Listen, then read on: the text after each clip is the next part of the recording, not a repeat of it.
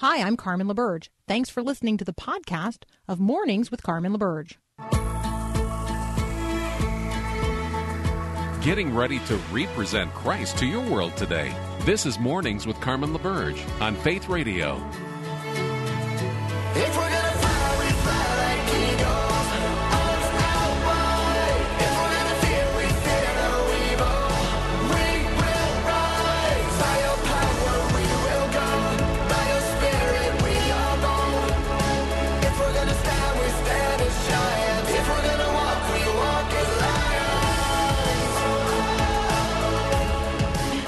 Well, good morning. Welcome back to Mornings with Carmen on this 20th day of May.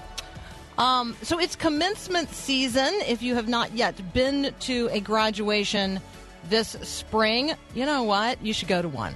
You should go to one. It is encouraging. It's a good reminder um, of uh, youthfulness and opportunity and accomplishment. Uh, it'll just trust me. Just just go to a commencement, um, a graduation ceremony, a commencement service, listen to a commencement address. If given the opportunity, what would you say to 2021 graduating seniors? So you could pick them. You pick uh, high school or college, kindergarten if necessary, if you feel like that's more your crowd. What would you say to them in a commencement address? Now, keep in mind, it needs to not be a downer Debbie, right? It's got to be encouraging. Um, it's got to be forward looking but I think it also in these days has to be pretty sober. Um, so I was reading a commencement address by Ryan T. Anderson, who now heads up the Ethics uh, Public Policy Center in Washington, D.C., but you may also know him from his work at Heritage Foundation or as the author of books like When Harry Became Sally. Um, uh, he um, he offered a commencement address recently, and it is now posted at thepublicdiscourse.com. There's a lot in here about courage. There's a lot in here about serious thinking, being seriously minded. Um, and so, uh, and the role of not only faith, but reason in our common life. He ultimately calls the graduates to courage and points them to models of courage. And so, you know, who would those models of courage be to whom we could direct the attention um, of students today? And and when I'm talking about courage, you know, I'm talking about moral courage. Who are the people of moral courage that you could point to today um, and say to young people, grow into that, grow up into that? Um, so, in preparation for my conversation with Dr. Peter Kapsner, which is happening next, I tee this up for you. Among other things, today is National Be a Millionaire Day. Does it surprise you that in the United States of America we have a National Be a Millionaire Day? It's apparently a, an awareness campaign. Um, I can't imagine that being a millionaire, people who are millionaires need an awareness campaign, nor that fomenting a desire to be a millionaire needs a needs a campaign day but nonetheless today is it so it made me think about the show who wants to be a millionaire which made me think about the lifelines and the concept of lifelines um, and so, you know, who's your lifeline, and in whom do you find um, find your value? And maybe uh, National Be a Millionaire Day gives us an opportunity as Christians to embrace the reality of the inheritance that awaits us. We are co heirs with Christ, and we are the beneficiaries of every spiritual blessing poured out from the Father above into our lives right now. Um, so we are blessed so maybe this for us could be National uh, Blessed to be a Blessing Day, while the world calls it National Be a Millionaire Day. Anyway, we're going to phone a friend. His name is Dr. Peter Kapsner. Let's see if he answers when we come back.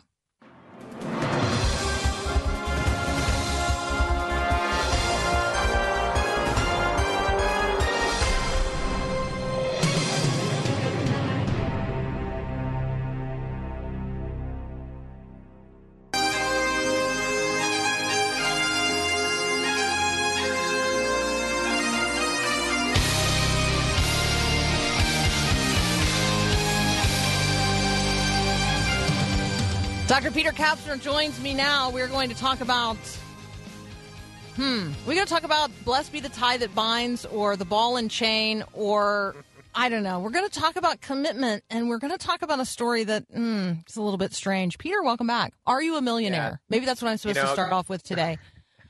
Is today your day? I- National Be I a Millionaire Day. Decidedly, yeah, I have, I have no reason to celebrate today. I, I am decidedly not uh, a millionaire. Though I'm curious, if you were on the show, a you, you would crush it on Who Wants to Be a Millionaire. Number one. Number two, I'm wondering if I would make the cut as one of your three phone a friends that, that you would uh, otherwise have. And, and and maybe that's a vulnerable question to do live on air, right? But but I'm just wondering, would I be one Uh, of the three, Carmen? One of so the three? here's what is so here's what is so sad. You've now like ruined the joke because we were going to um, basically ask you that question going into the break, and then Paul was going to play a busy signal. Oh, see, oh gosh, I'm glad. Oh, now But you now blew it. can't- You could have What- done something. You could have worked it, you know. can't do that. Oh, yeah. well. Oh gosh, I'm glad I was able to avoid that one. Although the two of you, this is I come in very wary at this hour on any Thursday morning because of the two of you. Yeah, we love you. I mean, we genuinely, it. genuinely love you. Okay, so we have this couple in the Ukraine. Uh, she is 28, he is 33. They have literally chained themselves together. It's a, a, a soldered chain. They have chained themselves together. Their commitment is to remain chained together until their wedding. However, as you read in the article, um, not only have they not set a wedding date, they're actually not even engaged. Yeah, it's quite the article, isn't it? Uh, And and so they did. They they welded, uh, soldered those chain links together. They actually had somebody from the National Registry of Ukraine come and put a, a, some sort of seal on it to prove that they were going to stay welded together this entire time. That they didn't take the chains off. They literally can't take them off unless the emergency services steps in and, and removes them. However, you would remove welded together chain links. And the idea is is that they they just uh, set a, a world record, some sort of world record for being chained together for the longest time. There's a lot of different directions we could go with this one, Carmen. For for them, it seems like they are doing what many young people are doing this the, these days, and it's trying to actually become a millionaire by becoming a Mhm. social influencer of some sort out on social media. I think I really underestimated until my kids started getting a little bit older. Uh, my son Caleb is 21, and my my daughter Anna is 19 they are not social media hounds. They're not out there on Facebook, Instagram, all of these, and, and TikTok, these channels, but they are deeply impacted by them. And there is a massive industry that even some of our main companies around our country are starting to tap into to have social media influencers. And people are just trying to figure out how to raise money. That's what they allegedly were doing it for just that reason. They want to raise three million dollars by selling the chains once they take them off. It's it's a really fascinating thing. But boy, oh boy, there's a lot in all of this that we could swim in. So I think that for Christians, you know, the the reality of um, the chains borne by Paul um, in prison uh, in Philippians chapter one, like I think there's a conversation to be had here um, about real suffering.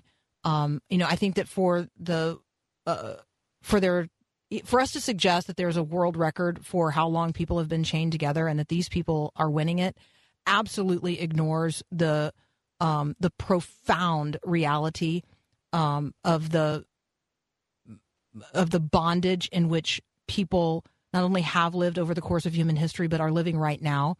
Um, I imagine that people who whose um, ancestors were chained um, into the holds of ships um, for weeks on end um, have something to say about this kind of public ridiculousness. Yeah. I don't know any other way to say it.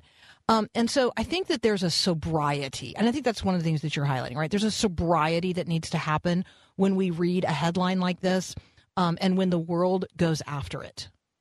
So, and, and you're know, and then I think there's, you know, th- there are conversations about what makes for a healthy relationship. Um, you know, is this what God intends? Does this look like legitimate preparation for marriage uh, to you as a person who talks about these things a lot? Yeah, I boy, you you said a lot of things in there that are so important, and it called to mind that just last night I had the opportunity to have dinner with my family and uh, my parents and Raleigh and Paulette Washington. Raleigh and Paulette uh, are probably they were alive during the Jim Crow segregation era uh, as young children, and they cracked open just last night actually and talked about what life was like in both Florida and North Carolina for them, having to drink from different water fountains and uh, having to ride different buses and having uh, the bus accelerate if they were just even two seconds late out the door for school, and, and the bus would sort of leave them behind, and just all of that. So you, you talk about the heritage and the sobriety of that, and, and the pain that people have felt uh, over this sort of thing generationally. And then they talked beautifully about a heart of forgiveness and, and what it meant to to stand in front of some of the oppressors and forgive. And, and they were just it was just story after story. And the point of that, Carmen, is I think when when I see what's going on within social media, without being all old man in the yard about it, uh, but in terms of the things that young people are often attending to, there's so much drivel out there. There's just so much sort of time wasting escapism that's going on. And, and where I sympathize with young people is there is a general sense of hopelessness into the future. You, you were talking about the commencement address of Ryan T. Anderson and commencements that are happening all around institutions in our country. And, and there are very different kinds of commencements that have to happen now versus when our generation was, was coming through school because the future does seem – to, to many young people relatively hopeless. We we had a young man come by our house yesterday just simply trying to sell pest control items and, and I said, you know, I'm so sorry we're not in need of these sorts of things, but I completely sympathize and respect that you're trying. He's like, I'm just trying to put one foot in front of the other. And and so when I say all of that, there's this whole social media world that really is this place of escapism where young people can kind of fritter away the days very often because they don't really know so many of them and there's many unbelievably lovely young people that are incredibly motivated, driven, grounded, all of that too. So this is, you know, we got to be careful to make blanket statements here. I'm just saying what characterizes the next generation, and, and I would say that historians in the future might look back and say this generation couldn't see the future as easily and readily as generations have passed and they begin to escape in these other ways and even just try to make income going out on social media because they don't know where else to go there's no story there's they're just fragmented it's i don't think we can underestimate the epidemic coming spiritually and sociologically in our country. We're already on the front end of it, and I think Carmen, I think it's just beginning. And and this couple on trying to make a way, chaining themselves together. Oh, what you said is just there. There's so much there that is just so problematic. They are getting uh, tired of being uh, bound to one another. They're getting weary of one another. 24 7 together. Um, one of us wants to be here, the other does not. That's surprising that they would get tired of each other, doesn't it? I mean, that can you imagine? I'm already no ti- person. I'm I mean, already. I, I'm already tired. And yeah, no, I I love Paul Perot, but but three months of being Jane, you know, with with him playing music and coming out with great. Oh, I, there's just there's no way. I mean, right, Paul? okay, you could, so you could have uh, a lot worse. Trust. Me. That's exactly right. That's exactly right. Okay, so we're going to um, take a very brief break. When we come back, uh, Peter Kapsner and I are going to talk about pilgrimage. There's a reason we're talking about this, but we're going to talk about uh, the nature of the Christian life as pilgrims and also the distinct experience of particular pilgrimages. That's up next here on Mornings with Carmen.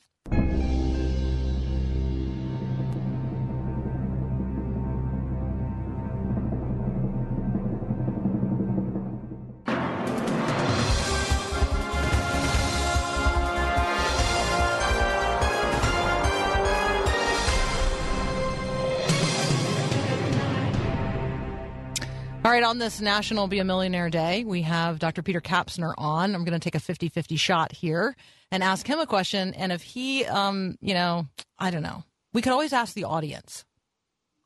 Oh, I love that idea. That's another that's another lifeline option. Ask the audience. There you go. There you go. Hey, you guys can always chime in on the text line 877-933-2484. Um, we have heard today from uh, Reverend Dr. Castro, who answered my earlier question about commencement addresses. Uh, and he says, in my presentation, I am sharing uh, for the church to thrive in the 21st century, we have to have four traits hope, courage, trust, and truth. There you go. All right. I like that. I like that. I know. I do too. Okay, let's talk about um, uh, pilgrimage. You and I both read um, this piece from the BBC uh, about pilgrims flocking to the French sanctuary of Lourdes online in the millions. Um, so, first of all, have you ever been there?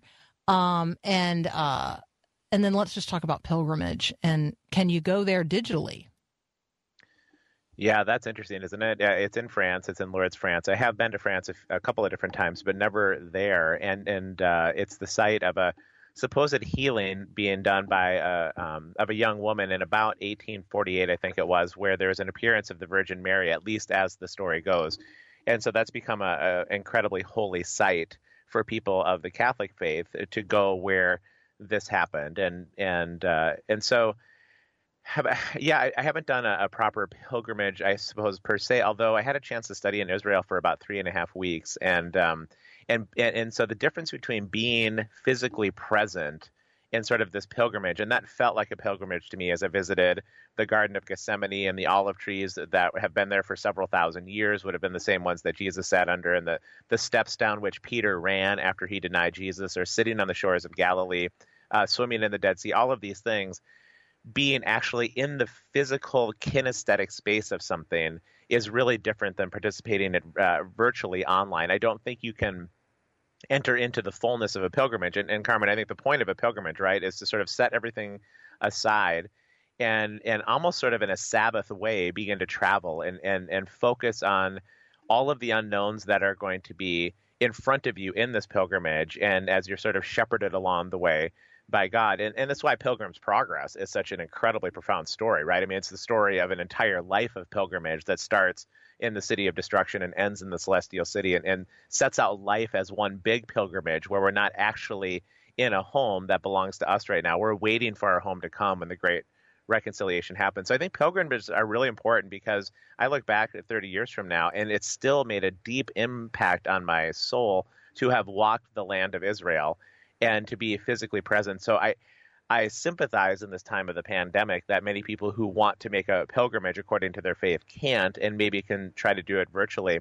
But I think it sanitizes the experience entirely and you kind of step away from your computer then after an hour or two or three and you go back kind of whatever you to what you're doing. When you're on a proper pilgrimage, you can't just go back to what you were doing 3 hours previous. You have to keep putting one foot in front of the other, stepping forward into it. And I do think there are ways that Christians can do responsible pilgrimages that are really helpful on a number of levels to kind of wake us up out of the fog that we often find ourselves in, in sort of the 24 7, 40 hour week uh, way of life. And, and if we can get away from that for maybe a couple weeks, super worthwhile. So some of the conversation in this article is about the annual nature of people going to this particular place, and you know, obviously right. the uh, the the economic impact of COVID on the community, where there are not 450,000 people going to this one little town in France um, uh, every year. Um, but I thought that the the conversation about pilgrimage, you know, I, maybe for a lot of Americans, you know, there's sort of the go west, young man, or go find yourself kinds of conversations. But in other parts of the world, pilgrimage is and a really important and significant part of the rhythm of what's happening religiously. Uh, I mean, yep. certainly in Islam, the Hajj is one. Of, it's one of the five pillars of Islam, right? It's a mandatory yes. religious duty for Muslims. It must be carried out once in a lifetime.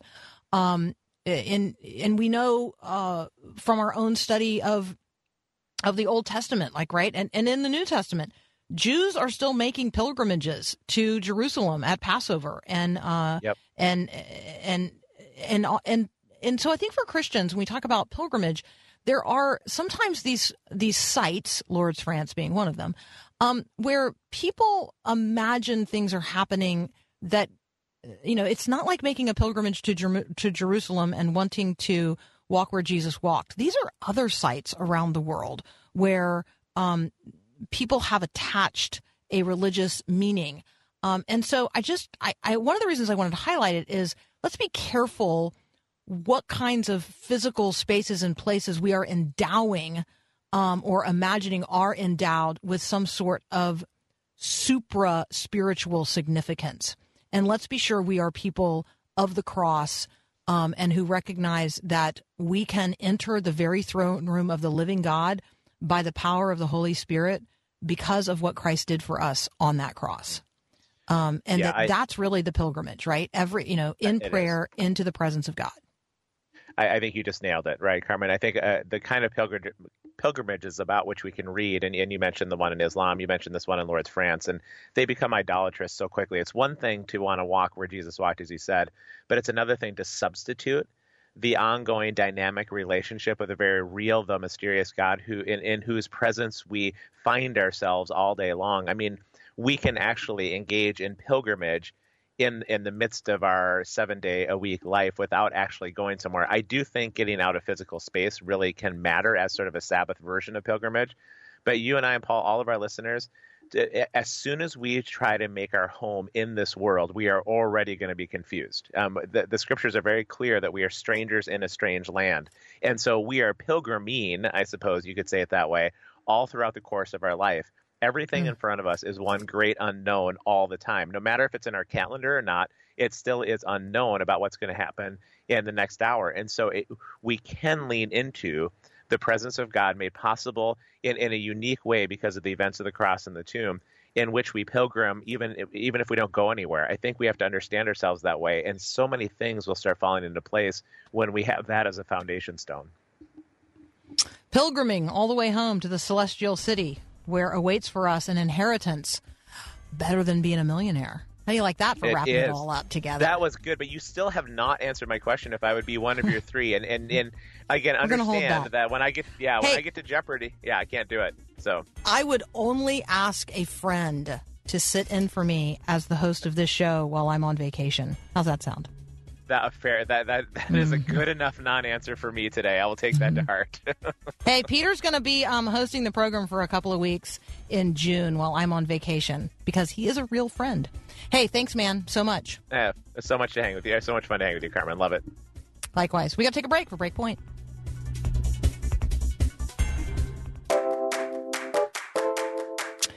Two words lung cancer. What follows? Well, once you catch your breath and you breathe, we're going to talk with Mary Naegeli about uh, demonstrating how we can navigate and live by faith in the midst of cancer anxiety. That's up next here on Mornings with Carmen. This is Max Lucado. D.L. Moody was one of the most influential Christians of his generation. He led thousands of people to faith and established many institutions of education and training. He was famous for saying, Right now I'm having so much trouble with D.L. Moody that I don't have time to find fault with the other fellow. Yeah, there is time to speak up, but before you do, check your motives. The goal is to help, never to hurt. Look at yourself before you look down on others. Rather than put them in their place, put yourself in their place. The truth is, we all drop the ball on occasion, so shouldn't we bear with one another? The clear majority of details in the world are simply that small stuff. Don't sweat the small stuff, and you won't sweat much at all. Life is too precious and brief to be spent in a huff. This is Max Lucado, and this is how happiness happens.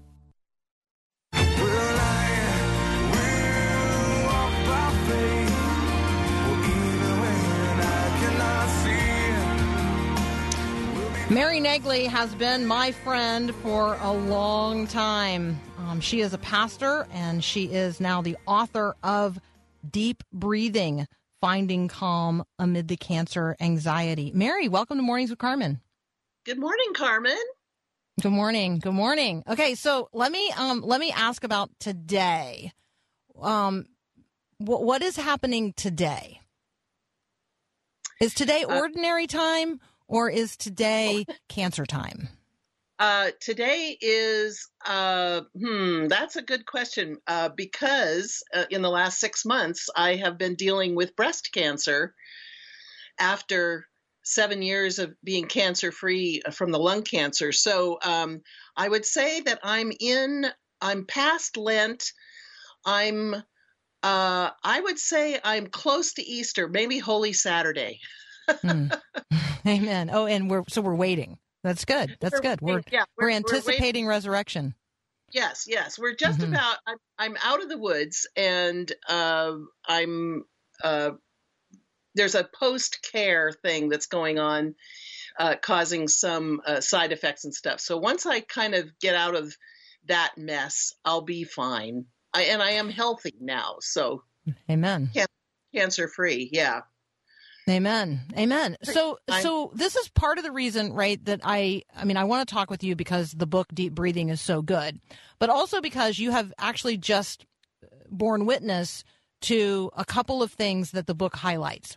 Um, Mhm. One of those is a cancer diagnosis is not a death sentence, um, and it can be a, a a really interesting come to Jesus experience. You've also just demonstrated um, one of the of the patterns that is offered in the book, which is uh, walking us through uh, sort of the rhythm of the Christian calendar: Advent, Christmas, Epiphany, Lent, and Easter, and using those as a way to sort of provide a structure um, in, in terms of your own experience of cancer. So, talk with us a little bit about um, uh, about that.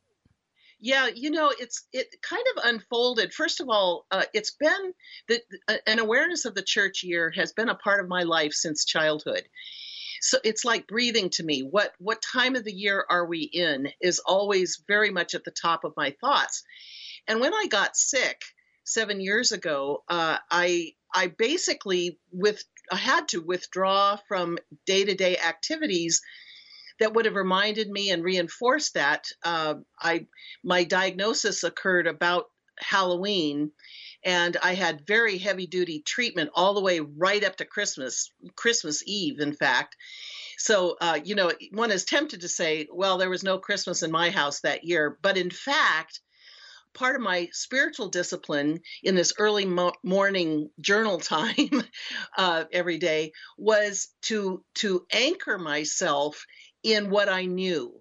And what I knew came out of this annual rehearsal of the important um, events in Jesus' life and in the life of the church.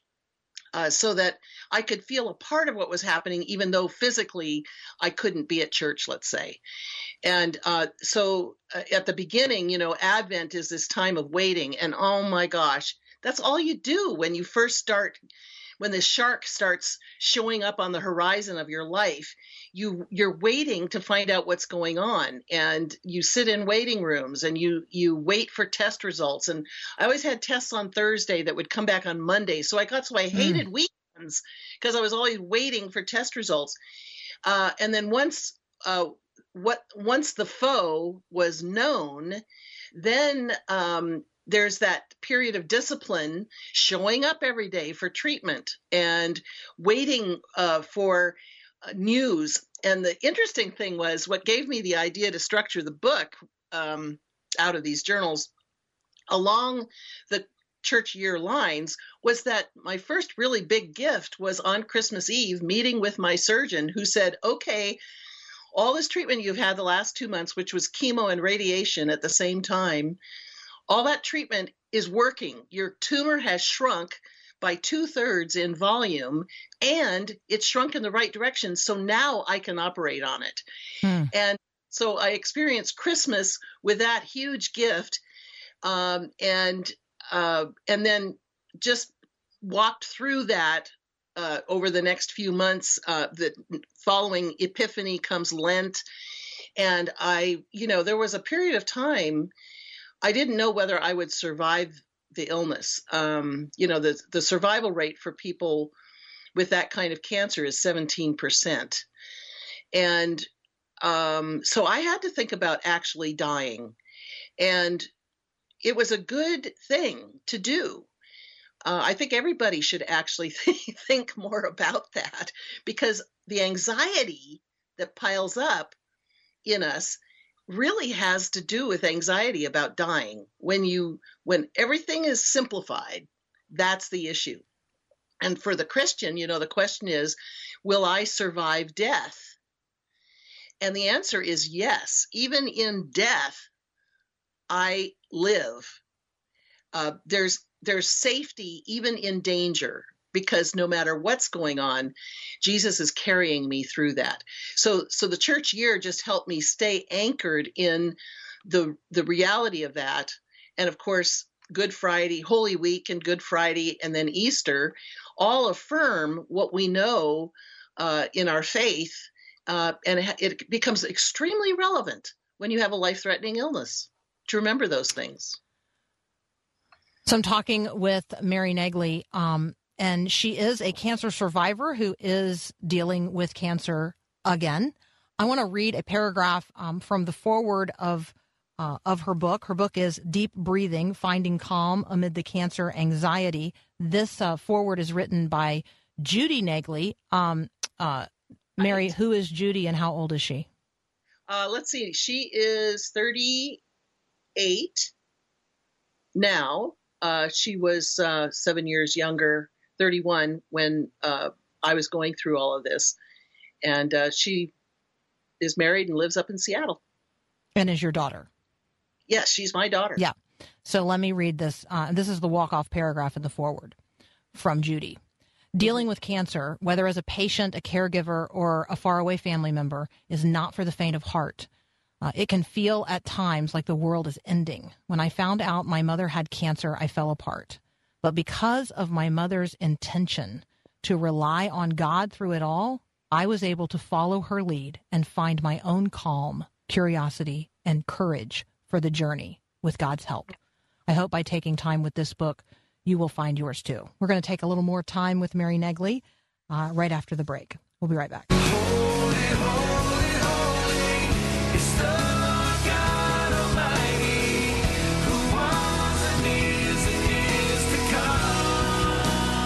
Continuing my conversation with Mary Naegeli, she is, among other things, the author of Deep Breathing Finding Calm Amid the Cancer Anxiety.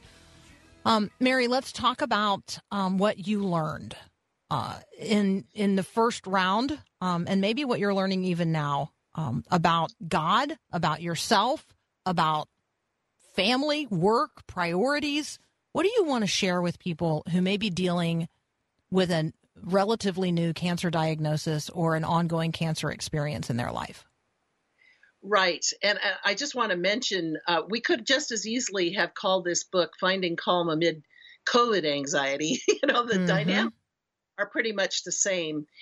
Um, I think what I learned, uh, there, there are lots of things I learned day by day, and those are, are what the book is, is what I'm learning, what I'm rehearsing in my mind.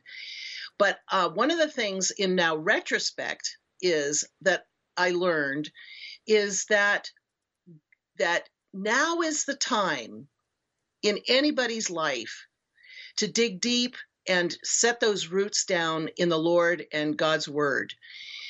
Um, and I say that because the time you, at the moment you find out something horrific is happening to you, that's when that floor needs to be beneath your feet. And it takes a while to build it. Um, I uh, went into this seven years ago uh, with um, a good track record with God. I mean, uh, I knew before that point that God uh, was able and God was big and God was loving me no matter what. Um, and and so when this happened to me, my questions weren't questioning God. Um, I, I momentarily asked why me. you know, you can't help but say that. Wait, wait, wait. I can't. This is coming out from left field. Where does this come from? But very quickly, because of a lifetime of dealing with much smaller stuff in faith, my question turned around to be, whoa, Lord, what do you want to teach me now? Or what ministry do you have for me now? And so one of the things that I learned is that you're a person, a, a believer is always in ministry. And, and not just because I'm a professional, you know, as I mean, Carmen, uh, every person has a ministry because God has placed each one of us in this world to give light, the Lord's light to others. Um, but um, it doesn't matter. It, you are the one who's carrying the Spirit of God within you, regardless of your circumstances. So I just had a new um, group of people to whom I was ministering. My new friends became the people who were in the chemo uh, infusion center with me, uh, the medical staff, and uh, you know the the myriad individuals who uh, wanted to know what was happening and were, and were helping me day by day. That was my new ministry. I just had a reassignment of duty. that has really helped me because now I can be a whole lot more flexible in life. I don't have to think, oh, I'm only doing ministry if I'm writing my book, my next book, or I'm only doing ministry if I'm preaching in front of a, a congregation. No, that's not the case at all. I've Mhm. learned here we are. Okay. What does the Lord want to have me do today? To honor him, give glory to him, and proclaim the gospel. So that was that was probably one of the biggest lessons. I also learned that no matter how dire the prognosis, I can live. And I get to choose how I'm going to be in that living. Uh, since then, I've become a hospital chaplain, and I have these remarkable conversations with people. Uh, one day, I had two people with basically the same diagnosis, the same situation, same age, everything. One lady was bitter and complaining, and nothing was going right, and she was not getting better. The lady in the room next door with an extremely similar story was thankful and grateful and gracious and open, and she was getting better. And and you go, okay, what kind of person do I want to be? I want to be like that second lady. Those choices are always before us, and I learned that from it. So there's a couple of lessons. I learned tons of things. Well, I learned a lot um, from reading Deep Breathing, and you know, full disclosure here, I highly commend uh, this book. Um, and and when you get a copy and you open it up, um, you'll see that. Um, Yeah. Mary, one of the things that I uh, that I love and appreciate is um, what an excellent resource this is, not just for people who are experiencing a cancer diagnosis and the anxieties related to that themselves, um, but as you have just described, for anybody that is experiencing the anxiety that is related to um, an you know an unwelcome reality in life. This is also a really great resource for pastors or caregivers or medical professionals who want to understand and want some insight into the patient's experience because you really do you're you're so candid and vulnerable um and i guess i just want to ask like was that hard to be just so suddenly out there about some stuff that we might otherwise consider really personal Yes. Uh, I mean, no. I guess it, I, there's there's two iterations of this. Uh, when I was writing in my journal, I was trying to keep track of all the facts. Um, and as I was collating all of that into the book, uh, which had to be whittled down by half with all the material that I had, um, my dear friend who has gone through cancer, who read the book, said, Mary, tell me how you feel. Tell me how you feel. And so I had to go back and think, okay, what was I feeling then? And that's, I'm a, you know, on the Myers Briggs, I'm an off the map thinker, right? So I had to put into words, certainly I was feeling stuff. Um, but, uh, and, and some people actually, including my daughters right at the beginning, couldn't believe that I was up, as upbeat as I was and questioned whether that was just sort of a sham on the phone. And it wasn't until they saw me that th- Thanksgiving, saw the saw my eyes and saw me, and they said, "Okay, you are upbeat about this. Okay, I believe you." And so, uh, uh, but sharing all the details came easily because I'm a teacher at heart. And one of my objectives was to demystify the disease. There's a lot of stigma attached to lung cancer. Um, there aren't a lot of survivors. There are not a lot of survivor stories out there, although that's changing hugely. And um, I just wanted people to know um, what it's like so that they can uh, uh, derive some encouragement, but also they could share with others um, other ways of looking at a dire uh, diagnosis. And that that I think is happening, you know, based on feedback I'm getting from people reading the book. People who aren't sick, for instance, are are something they latch onto it and it becomes a something life changing for them. And uh, because we're all really dealing with some kind of anxiety. Yeah, absolutely. Um, Yeah. Mary, thank you so very much. Um, and let me just say to listeners yes, those of you who are texting in, Yes, yes, yes. I have books to give away today. Um, so if you would like to enter the drawing for the copies of Deep Breathing, Finding Calm Amid the Cancer Anxiety by Mary Naegeli, just text the word book to 877 933 2484. It is a great companion for the journey if you uh, have experienced a cancer diagnosis. It is a great companion for the journey um, if you are walking with one of the 1.9 million Americans who are going to receive a cancer diagnosis in this year, or the millions um, who now live um, as cancer survivors. You better understand their experience as well. Mary, um, thank you so very much. Blessings upon you in this portion of uh, of the. What, what are we doing? We're doing the Saturday of, of Easter weekend in terms of the cancer experience you're now having. Yes, but and and Easter's coming. Amen. Remember, Easter is coming. Thanks, Carmen. It's great to Amen. talk. Thank you, Mary.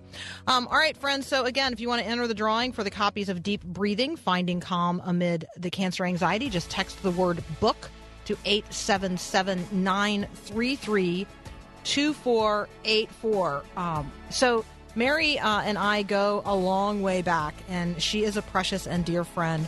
And so, um, thank you for praying with me for her and others like her who are in the midst of cancer treatments right now.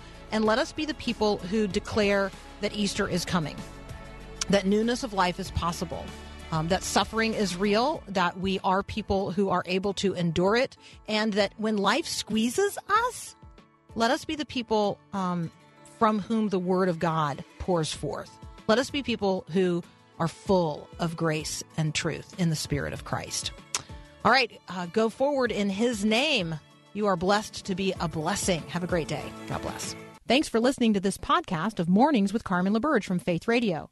If you haven't, you can subscribe to automatically receive the podcast through iTunes or the Google Play Music app.